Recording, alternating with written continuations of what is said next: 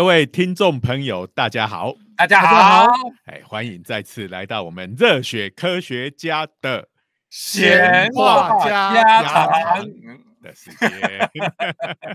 果然这个远距还是不太行哈。哎，有微妙的，不过对，哎，我们要强调的还是内容最重要。没错，对，所以画质稍微差一点点，好，什么画质？默契啊，不是画质啊，音质。就用气势来弥补吧。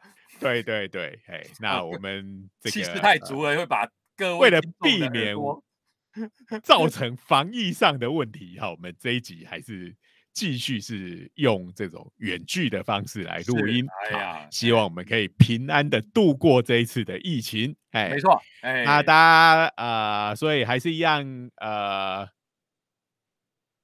注意自己的这个各种的防疫的。措施好，对呀，打疫苗的就去打，好，哎，那没事，呃，也不要到处乱跑，在家里像我啊。对不对？这么卖力，因为我做的是正事，对不对？可是我还是哎，非常卖力的，希望从科科技的力量啊，为防疫尽上我的心力。其实就是窝在家里，然后出没任何地方哦，戴口罩就规规矩矩戴好，不要讲得一一时兴起就把口罩给拿下来。对对对，嘿，那如果觉得在家里无聊的时候呢，当然就是把我们热血科学家的闲话家常从第一集听到最后一集，好，我们已经。放了超呃，已经播播送超过一年的时间了，所以已经有非常多的内容可以听，然后再加上搭配我们的 YouTube 哈，这个热血科学家的长话短说，你要是不想听那么啰嗦的东扯西扯的，好，嗯，就来看这个比较这个浓缩精华版的 YouTube 的部分，而且有影像哦，嗯。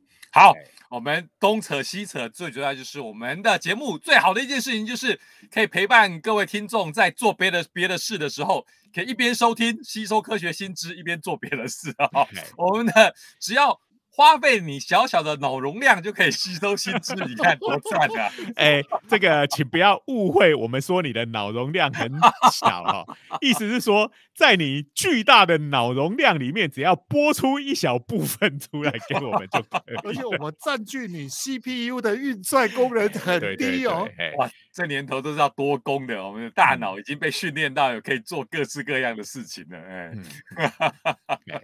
对，所以，我们其实，在我们的节目里面，也常常听到跟大脑有关的主题。没错，那啊，今天呢，其实跟大脑又有一点关系。没错，哎，又有一点关系了。哎，而且还跟这些一些很古老的神话传说有。没错哇，太浪漫了，而且又跟动漫画也有关哇，这种主题我们最爱了，对没错，跟电影有关吧？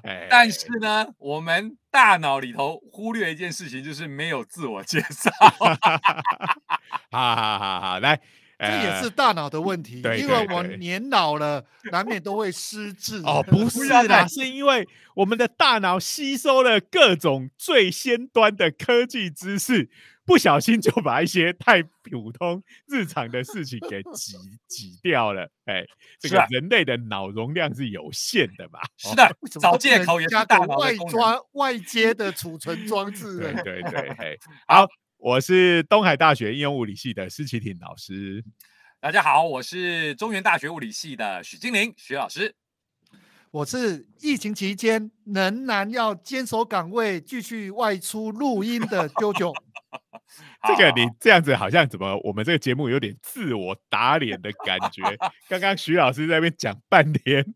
来来来来，我也给我们把它合理化，就是因为我是生活在最恐怖的重疫区哈，这个桃园，所以我要特别谨慎一点点哈。对啊，哎，自我隔离，吃个牛排都很危险的。对啊，去银行办个事也很危险。对啊，像我高规格一下，坐坐高铁就要略过桃园站不停。好，这个梗上周已经用过了，又再用一次。好，回来这周的，来来来来来，我们今天讲一大堆，诶，动漫画、电影，诶，科学有都有的东西。来讲什么？哎，我们抬头看天上，各位知道天上我们看到最亮的星星是哪一颗？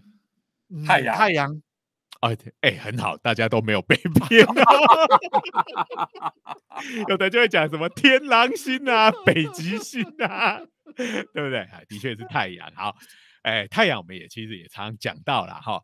那第二亮的星星是什么呢？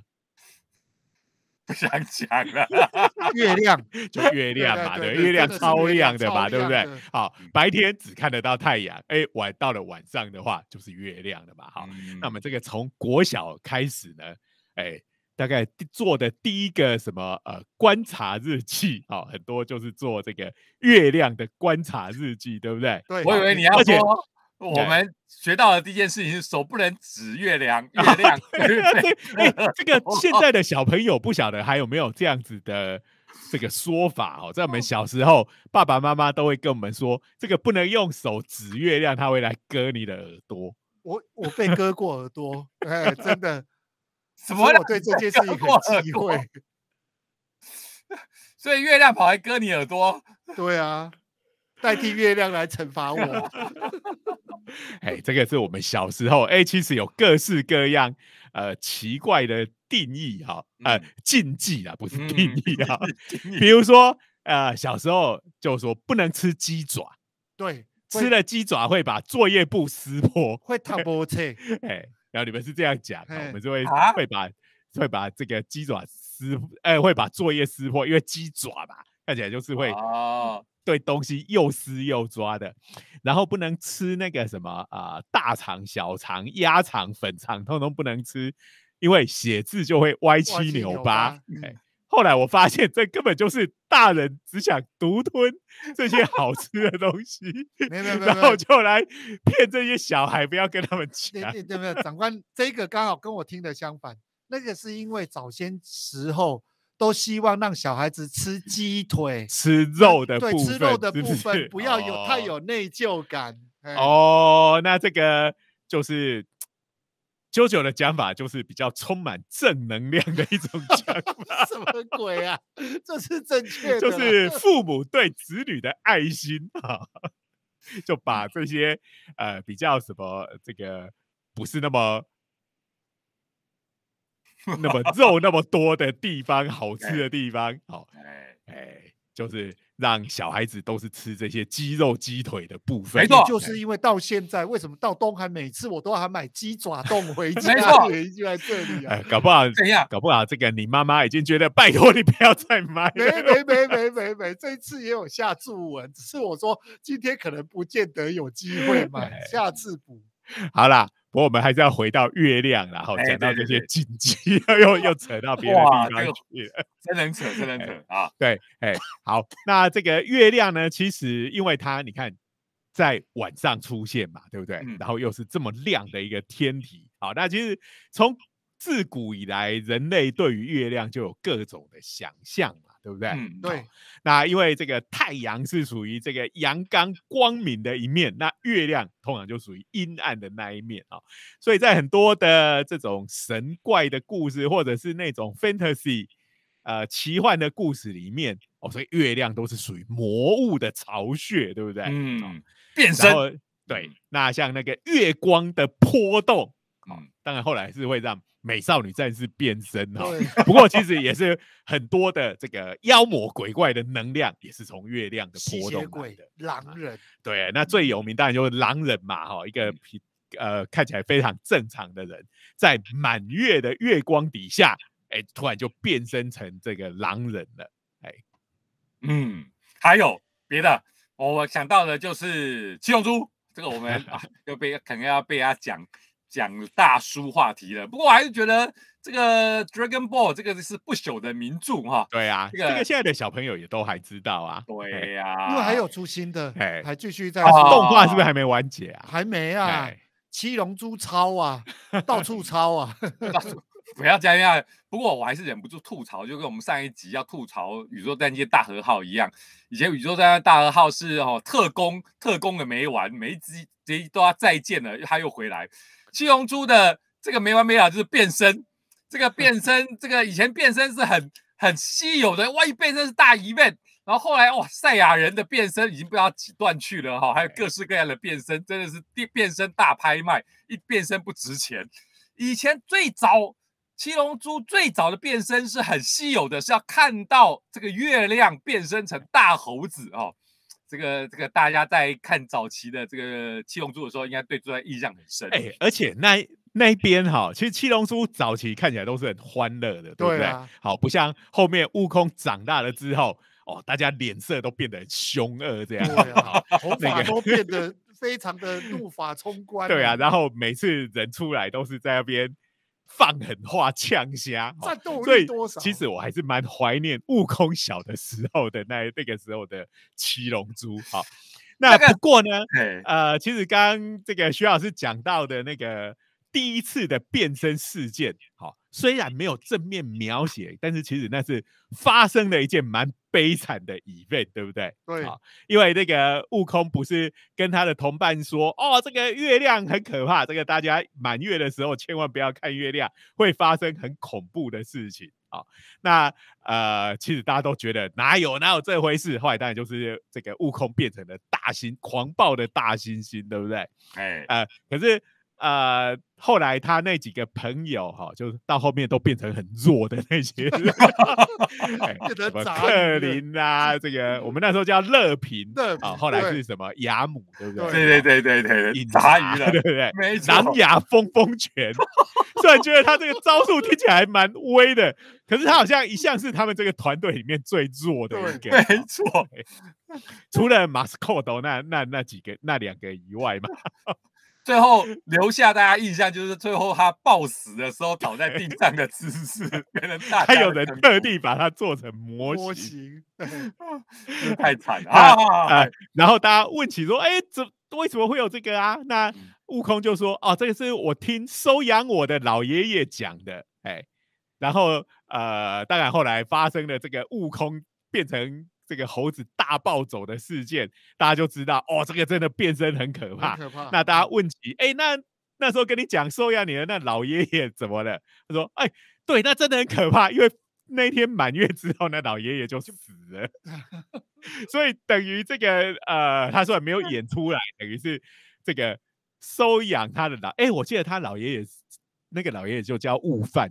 对不对？是不是悟饭？我印象是这样嘛。哎，后来他把他儿子也取名叫悟饭，对，来纪念他。好，那呃，这个悟悟饭呢，其实也是，哎，他是那个龟仙人的弟子，嗯，之一，对不对？这个也是，哎，那等于是在悟空小的时候的某一次的变身，不小心。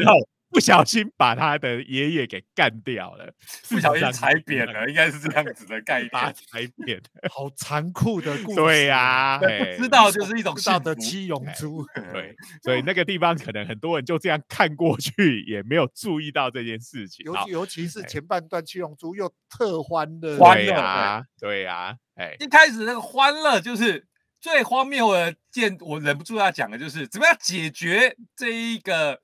悟空看到月亮就会变成大猩猩、大这个狂暴的大猴子这件事情，就是龟仙人最后用龟派气功把月亮给把它轰走了。对对对，月亮不存在了就不会变身了，这什么荒谬的做法？这真的就早期的。不过后来这个问题也解决了，后来不是同样跟悟空一样是赛亚人的达尔，他打不我忘记是不知道打不过谁的时候，就自己。招从手里制造出一个人工月亮来让自己变身，哇，真是超方便的，简直像带了个行动电源一样。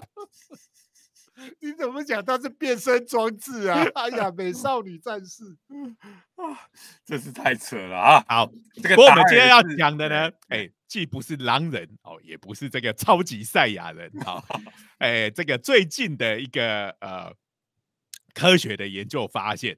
其实满月的时候，你要特别注意的，呃，也是一个听起来很恐怖的东西，就是大白鲨哦。虾米？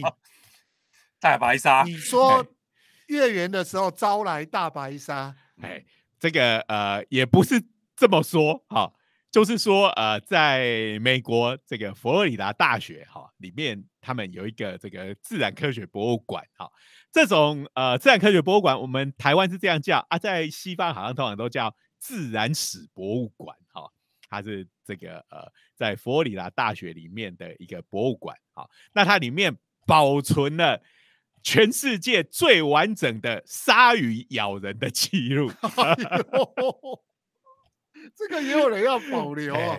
对，因为佛罗里 达的地方嘛，你看它是在那个有没有美国东岸那个伸出去那个半岛，所以它那里头一定是水上各种水上活动是非常盛行的。这是真的，佛罗里达要不是被大白鲨咬，就是 被鳄鱼叼。哦，对对，那边有那个什么沼泽国家公园，对不对？Alligator 就是那个短鳄短吻短短吻鳄。哎，那个我有去哎。结果我有我去的时候进去里面晃了一整天，连一只鳄鱼都没看到。那个我也有去，我因为我是暑假去的，我运气比较好，我有看到几只。还有暑假的时候，因为那个太热了，所以鳄鱼都躲躲在他们的这个呃栖息地，在那个沼泽或者是这个树丛里面，都不会跑到路上来哦。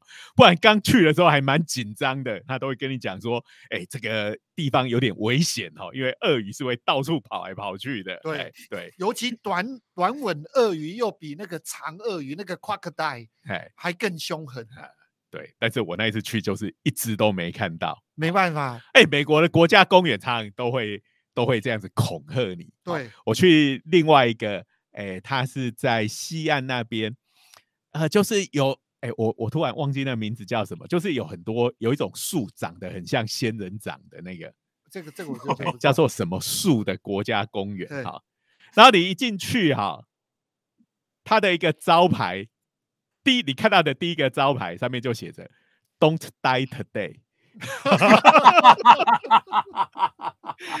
因为他说，因为那个是在一个非常荒凉的地方，哈，就进去只有岩石，然后跟那种，哎，那那就是我刚刚讲那个长得很像仙人掌，但是很高的树，好，然后他进去里面，里面是没有水，没有加油站，也没有手机讯号的，所以你万一进去。你的，呃，那个是可以开车进去，因为美国国家公园都很大嘛。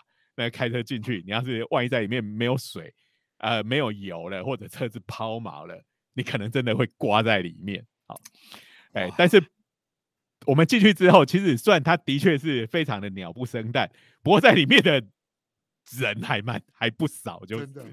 你看那个 招牌的那个“东呆 today today”，那个感觉很像零零七的那个 没错，“No time to die”。这哇，这个名字真的是非常零零七感，对对对啊。不过我们就又扯远了哈，今天要讲的是鲨鱼嘛哈，在佛罗里达。好，那他这个讲一下历史，我们在讲大白鲨，可是这是因为史蒂芬史毕伯那一部片子给大家印象。哎，那个那个声音有没有？他那个噔噔噔噔噔噔噔噔噔，对对对对对对对，噔噔噔噔噔噔，对对对对，这个这个音乐其实，在我们那个年代，大家一出来，哇，大家就紧张起来了。我小时候看大白鲨，好紧张啊。对呀。仔细想一想，那不要去游泳就好了，什么鬼啊？哎，开玩笑，你要知道，大白鲨开创了一个类型，就是这个鲨鱼电影哦，特别这种这种鲨鱼。特别憋的不讲哦，那个在去年我怀念的去年天竺鼠车车正在正红的时候，那 其中一集就是对鲨鱼电影的致敬，而这个鲨鱼电影的致敬就有讲到了鲨鱼电影这个类型发展到后来，你不要说不要游泳就好了，鲨鱼是可以到陆地上面，还有飞天鲨鱼。哎，我是不是有一部就叫《空中大白鲨》？空中飞鲨，哦，空中飞鲨，没错，这个。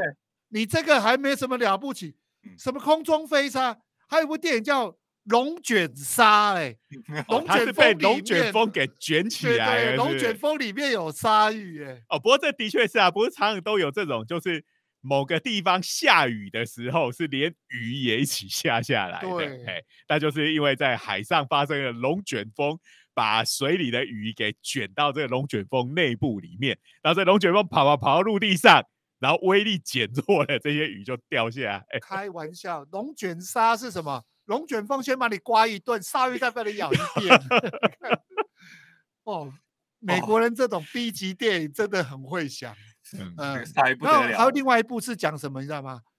是讲那个呃，我们有什么第三帝国，就是纳粹，嗯，其实偷偷的都躲在月亮上面，有有有，然后做了很。多机械鲨鱼来攻击地球，要来征服世界。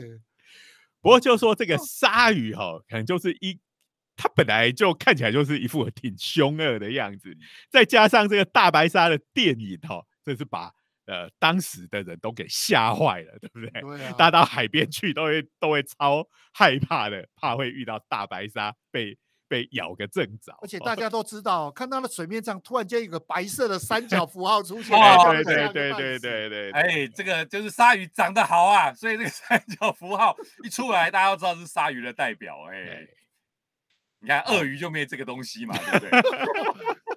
哦，鳄鱼都无声无息 耶。对呀，所以有什么鳄鱼的惊悚电影吗？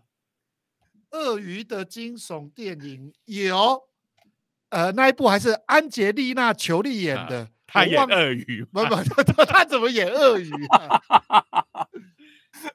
哦，他是讲他们去呃有一个地方哦，就想讲坦白话，他们其实是那时候是一个呃类似像佣兵部队，他们也是要撤退，然后在在撤退过程当中，他以为他们摆脱追兵了，就没想到另外一个杀手来了，呃，就是鳄鱼，哎，这一个哦典型，还有另外一发展的一个系列，就在非洲，跟着你的是狮子，啊、这这一个都是 同一个同一个故事结构，会有演对对对，变不同，只是把那个动物给对对换给换了，总之都是换很凶狠的。嗯，嗯，这个过差不多哎什么动物都已经玩过一一一轮了哈。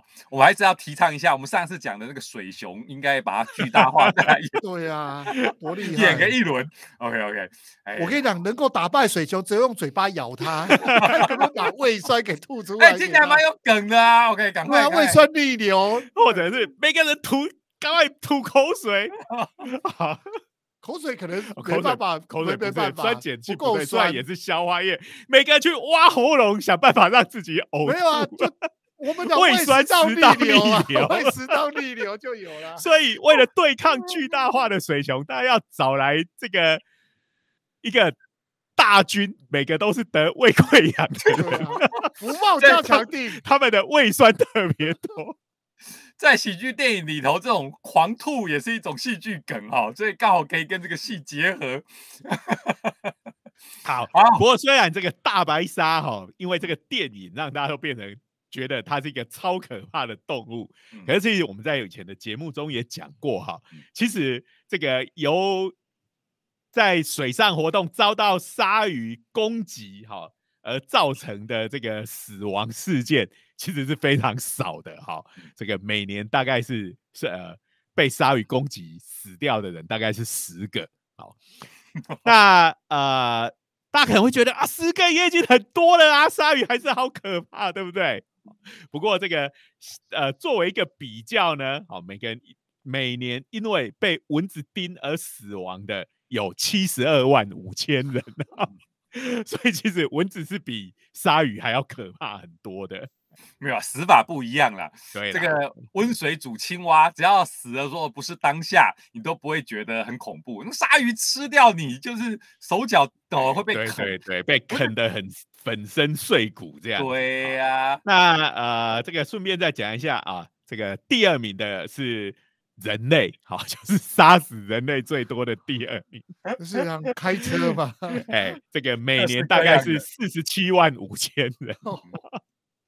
哦那呃，你说蚊子那种呃，因为被蚊子叮而生病而死掉那种画面上冲击力呃不如鲨鱼，这个我也同意啦。哈、嗯，那不过我们看一下这个，其实还有别的动物，比如说像狗，每年被狗咬而死掉的人，呃，也达到两万五千人。哇，哦，那但是我们呃，虽然怕狗的人也还不少啦，我也蛮怕狗的啊。但是你看，呃，大家对狗狗的恐惧应该远远不如大白鲨吧？麻烦史蒂芬史皮博下一部惊悚片就拍一只大白狗，怎么可能？这个哎、最近不是我们政府也说这个要把这个比特犬给禁掉，对不哦对？好，但这个太凶所以也是太凶狠。好，不过讲到这比特犬，总会想到它是不是跟比特币有关系？知道。啊，为什么要进比特犬而已？那个西藏獒犬不是也更 恐吗？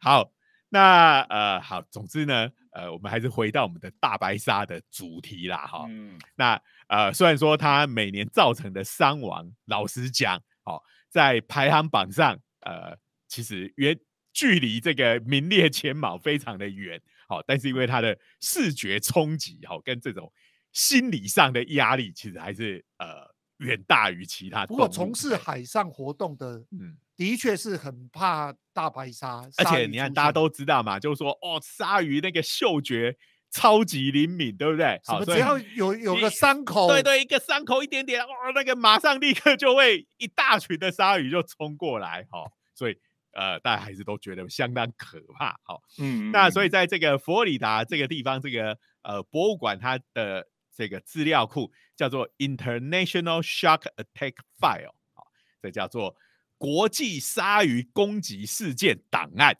哦听起来也蛮厉害的。嗯 好，他收他收集呃这个呃档案呢资料库，它是从一九五八年建立的，好，就是在佛罗里达大学的这个博物馆里面，好，那到现在哎呃已经有六十几年的历史了，好，那里面的呃所收集的鲨鱼攻击人类的记录有超过六千呃六千五百个事件。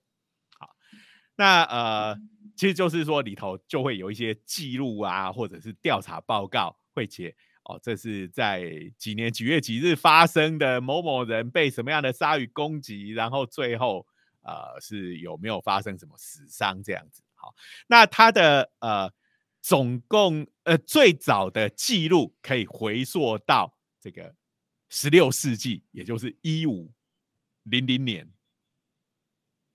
这个、嗯这个年代，好，一五多少年这个年代，我那时候，那那那那，我还真是有够早的那个时候。对，哎，那呃，不过这一次的分析呢，因为那有的年代太久远了哈，有时候也不太能确定它的真实性，而且呢，因为那个大家也可以想象，在那个古老的年代里面，呃，很多的记录也不是那么完整，好，所以事件也没有那么多。啊，就比较难做这种统计上的分析，所以这一次呢，呃，拿来做这个研究的是从一九七零年开始到二零一六年，好，总共有四十七年的时间。好，嗯，那在这段时间里面呢，好，他们用发生在北美、澳洲、非洲还有太平洋的各个岛屿所这四个地区所发生的事件。好，哦，那为什么用这四个地方不用别的地方呢？比如说我们亚洲怎么没有呢？好，嗯是他们歧视亚洲人吗？哦，因为亚洲都把鲨鱼拿来做鱼翅了。哦，哎、中有道理耶，所以没有 亚洲附近的鲨鱼已经所以应该要反过来，鲨了吗？鲨鱼要人类攻击鲨鱼的记录，被做成鱼怀疑哦，那些欧美的鲨鱼会攻击人类，都是亚洲逃过去的。好，那会取这四个地方的原因，是因为呃，在这四个地区才有超过一百笔以上的记录哦哦，那就可以做统计嘛。不然你说只有一些零星的就没办法做。在亚洲，只有一百多起的人类攻击鲨鱼事件。好，那这个其中呢，在北美有一一千零九十五次，在澳洲有三百零七次，好，在非洲有两百八十次，太平洋诸岛有两百六十次，哦所以看起来北美还真的是重灾区哦。对对呀，不过这当然可能是因为他们这个呃博物馆就在那个地方，我我认为是那边的他们记录会比较完整我。认为是美国人不吃鲨鱼。然后对他们啊比较具有冒险泛滥的精神。对啊，然后都会有我要我要我要我要拉回来讲一下，这刚才是开玩笑的哦，大家真的不要去吃鱼翅哦，这嗯个鲨鱼真的要保护，哎，哎真的。对对对，那这个北美又大概太多水上活动嘛，对不对？就是佛罗里达就是一个代表嘛，一大堆人下去活水上活动，当然被吃的也就多了哈，就几率上就大为增加了。好，呃，可以接受这个样的。这个，所以这些研究团队呢，就把这个加一加，大概有差不多两千个事件啊，嗯，然后呢，就把里面所有的记录啊下去做一些统计，嗯，然后统计了半天，就发现一件事情，好，就是跟这些事件的发生的几率最有相关性的，就是月亮有多亮。哎，啊大家应该猜到了。我们今天有一开始就讲月亮没？亮我们讲亮不亮，通常是指月亮的阴晴圆缺哎，了，对不对？哎，就是呃，不过它是用它不是一只用阴晴圆，不是用那个形状啊，哦就是真的用那个呃亮度、那个照度来来分啦，哈。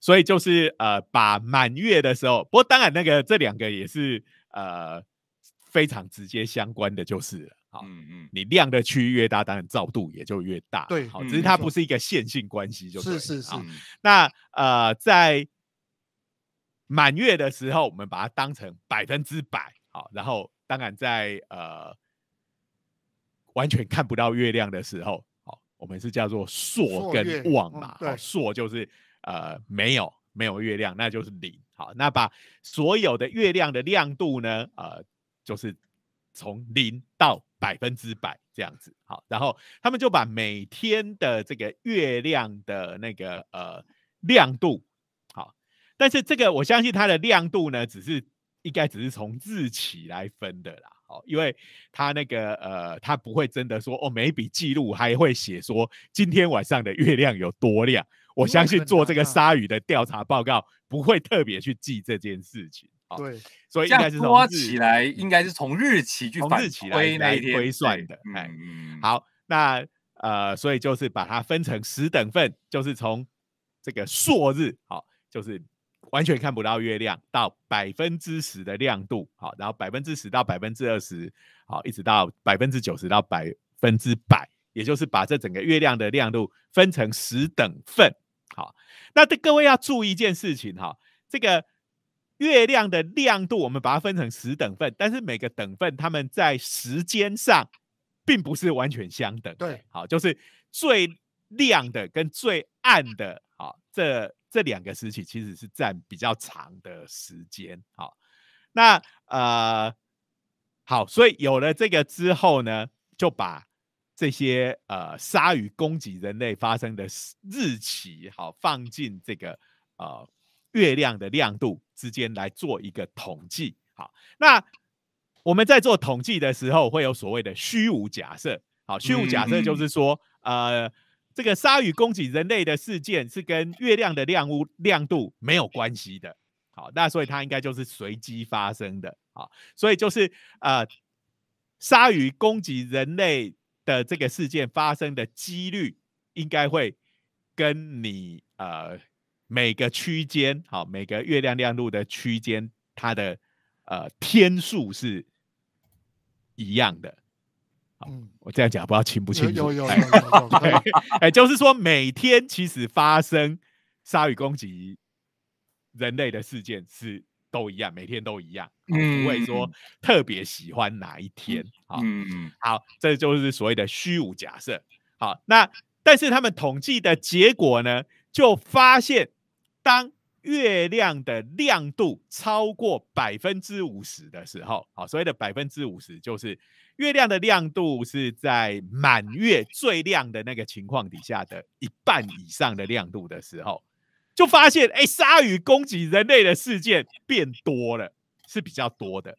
嗯好然后呢嗯呃，在相对的，在月亮比较没那么亮的日子里面，好，这个鲨鱼攻击人类的事件是小于这个我们刚刚讲的，应该是平均分布的那个状况，好，而且是哦达到统计上的显著。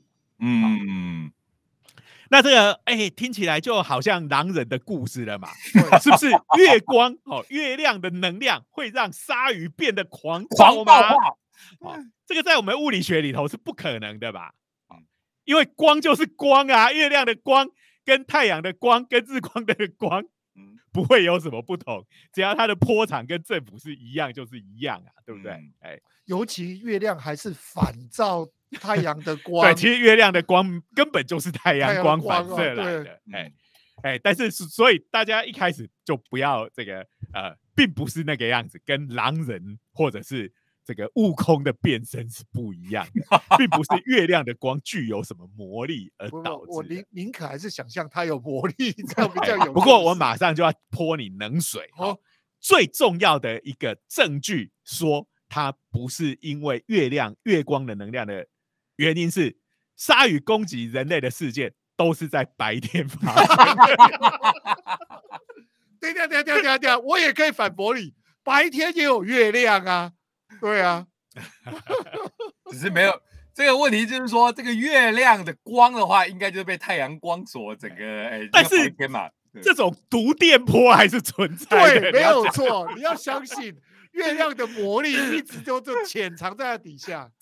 你的意思就是，就这个水手月的出动也可以在白 天哦，你不能说就算是太帝月亮惩罚你，你也一定是要在晚上才能出动。对啊，白天有月亮啊，白天也可以其实我可以想象，这个研究他们会发现这些事情，应该也是有一点意外。好，他们就应该也是看到呃，鲨鱼攻击人类的事件，它的这个多寡好像会呈现出。某一种的周期性，好，就是一阵子会多，一阵子会少，然后他们应该是去找了各种，哎，这个周期到底跟什么有关？后来找出来是跟月亮的周期有关，然后才下去做这个分析，好，然后就得到这样子的结果，而且刚好就是对应到这个呃月亮比比较亮的时候，就是呃事件的发生会比较多。不过讲坦白话，做海洋研究哈。跟月亮彼此的关系，应该很容易就可以联想到了。我们也知道潮汐对跟月亮就有关。对对对，这个其实答案可能的答案就是在这边嘛，哈。所以应该跟重力跟吸引力有关。对，哎，哦，九九难得你这个。首次不是扮演这种白痴 路人的角色，一次就提出了这个命中核心的答案。我好歹也跟大白鲨心意相通啊。不过你只讲到一半，好，就是说这些研究人员，呃，他们是从这个统计上看到的这样子的现象，好，但是我们通常就是会这样讲嘛，好，就是这个关联性不代表因果性，对不对？好，这个呃。虽然说，哎，月亮亮的时候，呃，鲨鱼攻击人类的事情比较常发生，但是没有办法就推论到说，哦，鲨鱼攻击人类都是月光的关系，哈，那个背后有隐藏的原因。第一个就是潮汐，好，那潮汐当然跟月亮的运行这个是非常有关的。那第二个，哎，可能比较不容易想到会跟月亮有关，是磁场的影响。哦。我我倒觉得另外一个可能的因素，其实不跟鲨鱼有关，是跟人有关。人在月亮就比较月亮月圆的时候，比较敢下下水去 去玩水上活动。没了，就跟你讲，去水上活动的人越多，在被咬的几率就高了。所以你要讲，如果你要验证这个的话，你就要去看这个呃农历的十五号前后。是不是下去玩的人比较多？然后是初一或月底的时候下去玩的人比较少？没有，我单凭只是直觉，因为月光满满的月亮在那边下下水玩的，好像会比较多一点。就跟你说是白天发生的，你还在那边月 光，你你一枪又把我打死了。好了好了，所以呢，这个大白鲨它它会感受到潮汐跟磁。这个想想应该也可以想象了，潮汐是刚才讲的嘛，水生动物就一定会被潮汐所影响。另外一个话就是动物，动物其实真的还蛮容易受到磁场。我们我们平时不感觉，因为我们人其实蛮逊的哈，我们人真的感觉不到磁场。虽然有人号称他常会收接收到一些哈什么奇怪的电，然后我们又超爱讲磁场的，对不对？不要乱讲好不好？我有看那个。电视大概九十几台，后面都在讲磁场。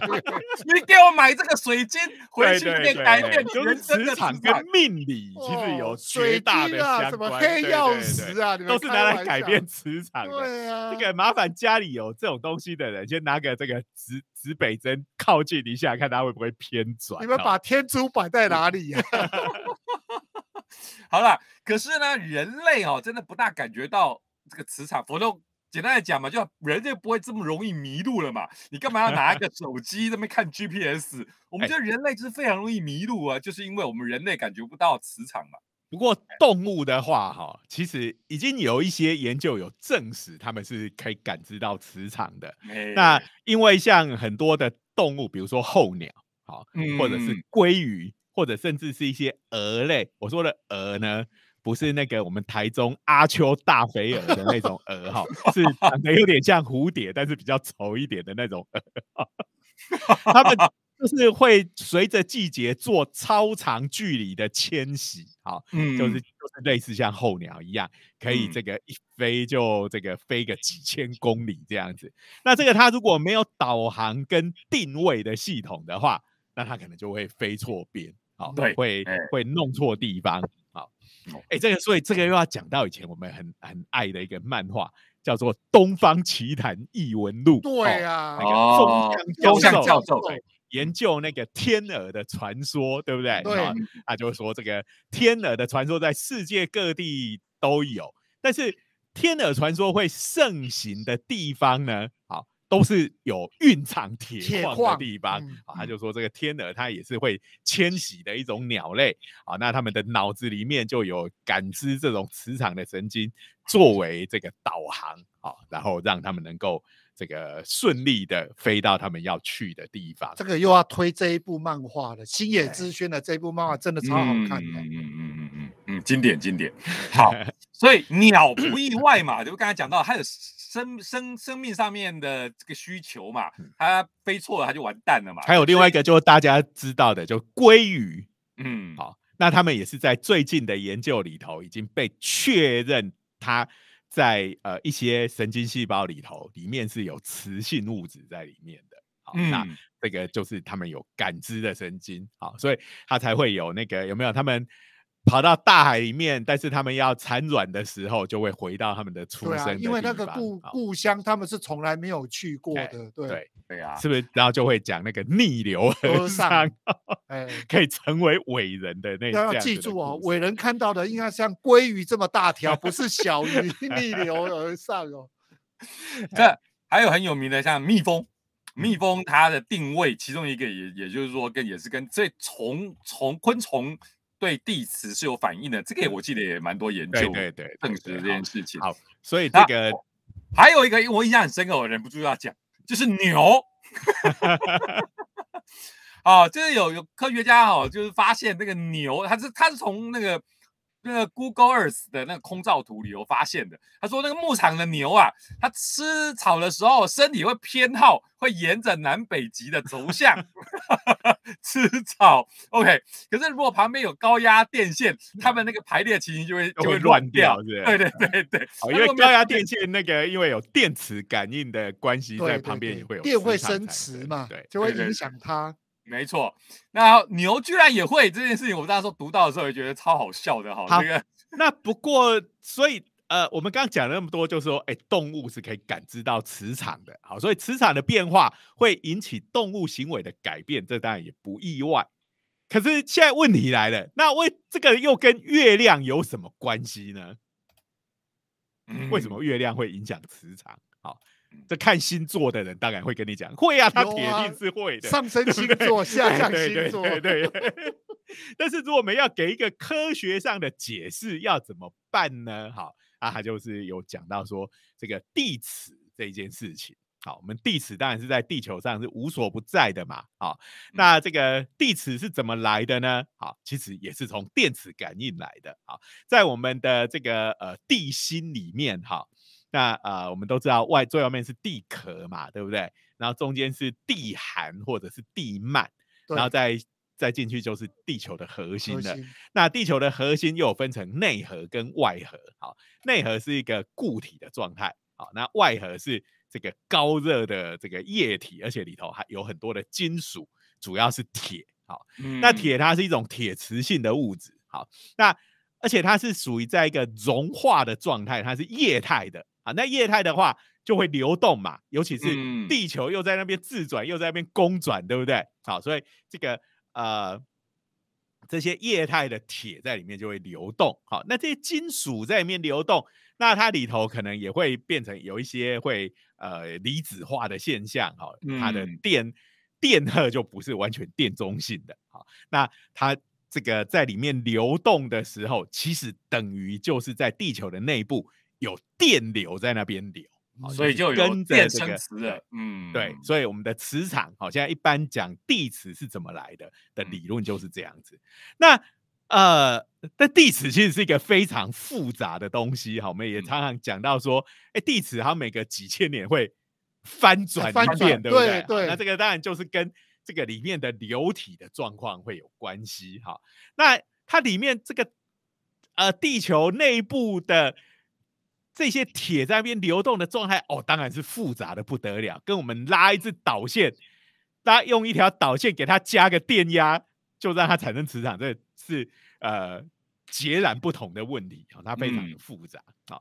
但是我们可以想象，为什么这个东西会跟月亮有关呢？因为它是流体嘛，那就跟我们的大海一样嘛，大海也是流体嘛，对不对？那为潮汐是怎么来的？就是因为月球跟地球哈。呃，这个我们把它看成是一个系统嘛，对不对？虽然我们说，呃，是月球绕着地球转，啊，其实他们是绕着这两个星球的质量中心在转，好，那在转的时候就会感受到一个是离心力嘛，好，那另外一个就是月球对地球的重力。那因为这个水，这个大海，它的形状它并没有，它并不是固体一样不能动，好，所以这个呃，这个月球靠近的地方呢。这个大海，这个海面就会有点被吸上去，对不对？对。好，那在它的侧面呢，又会因为离心力的关系，那所以海面也会升高。那相对两边，好，不在不在这两头的这个九十度的地方，那边就会比较是属于这个退潮的状态。好，那所以也就是说，呃，月球因为这种呃跟地球之间互相转动的这个运动。然后再加上月球对地球的重力，是会改变流体的行为的。对，啊，所以在地球表面的海洋，它是流体，会被月球影响；在我们地心里面的那些液态的铁，它一样也会受到月球的引力以及这些离心力的影响。啊，所以也就是说，我们的地磁应该也是会受到月球的影响的。那照刚刚的。说法，因为地磁也被影响了，导致的这些生物的脑里面，对，可能有一些它感受到的磁场就不一样。比如说，它在这个时候就变得特别的紧张、焦虑、有攻击性，这样子。好，草都乱吃了。所以就是这个牛。草乱吃没关系，鲨鱼就乱咬了，就是这样，这个就狂暴化了。所以他们的焦虑都靠嘴巴来满足啊，对，这叫口腔期附着。好了，不过这个呃，这个说法当然还是在假说的阶段哈，因为这个要去证实这件事情，当然又要进到脑科学的部分了。好，这个呃。就相当复杂，好，而且你要把抓鲨鱼抓来做脑科学实验，这个想起来也是蛮困难的。医学伦理可能报告要写不少了，光是要抓你就觉得很麻烦了。对对，你要把鲨鱼抓来，然后比如说送进这个呃去做核磁共振之类的。我们前几集有对章鱼做过这件事情，对。这个鲨鱼蛮蛮可怕的，这个难而且再来就是说，因为磁性其实是一个相当微弱的力哈，因为各种实验其实都蛮难做的，哎，对，好，所以这个是这些呃，就佛罗里达大学以及这个路易斯安那州立大学哈，他们一起针对这些呃资料所做的研究，好，那呃就是结论就是说，这个鲨鱼攻击人类的是次数是跟呃，月亮的亮度好有关系的啊，也就是说，一如果用我们台湾人的讲法，就是说你要看农历就对了，对，哦，要看农历，好，下水看农历，在这个月初月底的时候是比，哎，一下水好，对不对？好，我们写在黄历上以后要要多加这个，好，一下水汤，对，然后在十五左右，好就。禁忌就是对，小心要被鲨鱼咬。从这份研究，我还特别看出了一个很重要的讯息，请大家如果要下水游泳，怕被大白烧呀，就请你晚上才下水，因为都发生 在白天。好，晚上可能就会有狼人或者是 这个呃变成大猴子的赛亚人会出现，同样也是很危险的。好，那这个研究哦，给这个这个、我们这种号称磁场可以改运的人知道，可能就会讲了了哈、这个你看吧，磁场都可以影响这么多动物了嘛，所以我们人类哦也会受磁场的影响。这个可以类比一下，不过呢，我还是要忍不住吐槽，这个人类的确在很多现在有些研究还是说，人类的确某程度是会感受到一点磁场，好像是有的确这样的研究，可是那个微弱到，呃，这个我至少我自己的人生经验里头是没有感觉到我被磁场影响到的了哈。是，徐老师，你这样子断了人家财路不好。你看电视广告都在卖那个安棍啊，顶空空贴两下磁力贴。对对，磁力贴，好，瓷器枕头什对啊，你断人家财路，这样不好。不过好像有一研究还是说，就如果如果磁场够强的话，甚至人的大脑里头的那个什么一些判断都会受到影响。这哦这个是有可能的啦，嗯哦，只是这个相关的研究真的是蛮困难的。嗯哎你看，我对们不是呃有很多人民也会去抗议啊，我们家什么变电所、变个高压的设备在我们 哦旁边，那就是是电磁波。的对影响，哎，嗯。不过电磁波跟这种呃比较静态一点的磁场，这呃是两件一样不太一样的嗯。事情，对，嗯对，对呀、好。然后这个，而且人有个体差异哈、就像有些人擅长数学，有人擅长艺术，大家能力不大一样，所以大脑又复杂到每个人的都有个体差异。所以有些人这边宣称，哇，我感觉到磁场，啊 我也只能说，好啦，是有这个可能啦。不过呢，就一般来说，这个几率还蛮低的是。这个，如果这就我来看是，他可能真的有一些感觉，嗯但是你怎么知道那个东西是由磁场来的？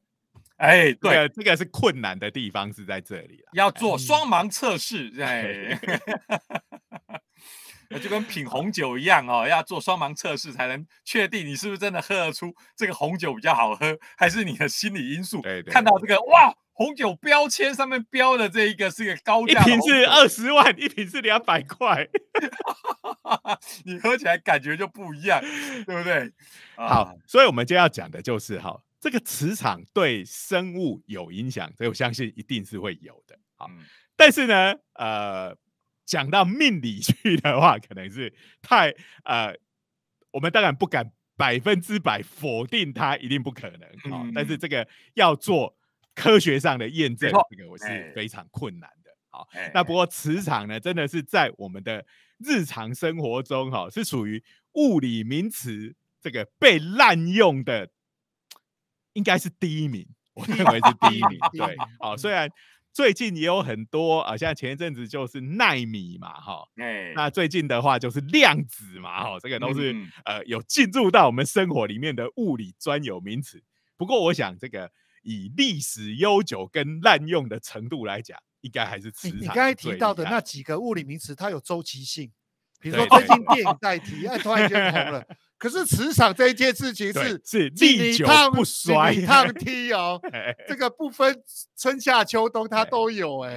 对对对对对，好这个大概哦，这个跟语感有点关系哈、我们觉得电哦就会电死你，哦，有这种那种危险哦。说我这个电厂哦制造出来可以改运，大家都想说哇，不小心被它电到还得了？哎对不对电场只会给人家会电死人的感觉，没错但，是磁场的确它的力的特性就是会给人一种还蛮神秘的，对呀、觉然后大家讲说，它没有强烈到让你感觉到它只有攻击性，对，而而且还要且好像你具有磁力这一件事情，好像好像人就变得一种神力在而且一样。它磁场又是会让东西转向，对不对？对，而且通常所以也会让你的命运转向，对不对？什么 吸好运有没有？对呀，觉得哎，你磁场好像会比较好。大家通常是把它当做是吸引力的代名词，比如说这个人哇，好有磁性哦，磁性的声音。大家不要忘了，磁力也是有排斥，对啊，有有吸引力。不要忘记了，我们之前都讲过了，青蛙都可以。都可以浮起来了，所以我说我的声音很有磁性。我的意思是说，哦，我的声音很有可能会有排斥性的逆 磁性，也是可以的。好，好，时间也差不多了哈。那呃，今天的节目也差不多要在这里告一个段落啊。嗯，当然，照例我们首先先还是要感谢科技部的科普活动计划。好，那当然也要。在为我们的不人气的 YouTube 频道打个广告，好，这个热血科学家的长话短说，好，哎，这个可以让你在短短的几分钟内就可以吸收到。又新又正确的科学知识，是的，而且不只有声音，还有影像。哎，对，我们也是尽量把它讲的很有趣啦，哈。我只能说尽量哈，因为我们不能像其他的有一些号称知识性的节目那边可以天马行空的乱胡乱。这个呃，我们还是在科学的正确性要把关。好，那当然，也许趣味性就不如那种胡乱节目了。但是也有另外一种趣味啊，对不对？我们虽然没有那种腐烂的情节，但是我们至少规规矩矩的顺着的理论，还是有很多。而且哈，老实老实说哈，这个世界上做那种脑洞大开的研究的科学家还是蛮多的，蛮多的。所以。即使不胡乱，很多研究它的本身就已经很有趣。你不要讲什么，每年我们都会告诉大家那个搞笑诺贝尔，那就不得 了啦。每次都让你这个笑。坦白说，以今天的来讲的话，会咬人的鲨鱼跟排成一直线的牛，我已经觉得是。对啊，所以我们是希望能够，就是说，在不腐烂的情况下，啊，也是能够把这些科学。讲的很有趣啊，哎，因为科学本来就很有趣，对，科学本来就很有趣。好，那今天的节目就到这边，好，哎，刚才已经感谢过了嘛，啊，对对对对，哎，接下来要感谢大家的收听，请下次继续的支持我们，对。下周不用到月圆的时候，哎，对对对对对，哎，在下周同一时间继续收听我们的热血科学家的闲话闲话家常，拜拜。